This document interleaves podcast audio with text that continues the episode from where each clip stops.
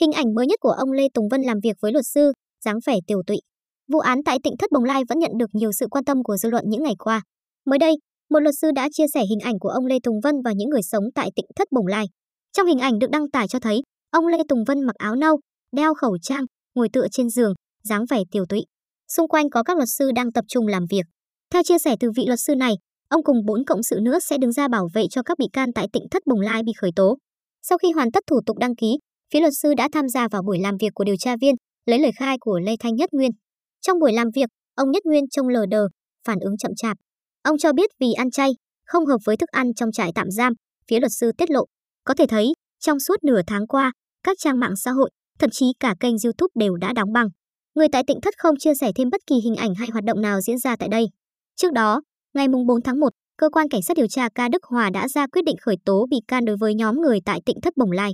Thiên Am bên bờ vũ trụ gồm ông Lê Tùng Vân, Lê Thanh Nhất Nguyên, Lê Thanh Trùng Dương và Lê Thanh Hoàn Nguyên để điều tra về một số hành vi phạm pháp. Trong đó, bị can Lê Tùng Vân được tại ngoại, ba người còn lại bị tạm giam. Cơ quan cảnh sát điều tra hiện đang xem xét khởi tố thêm tội danh lừa đảo chiếm đoạt tài sản.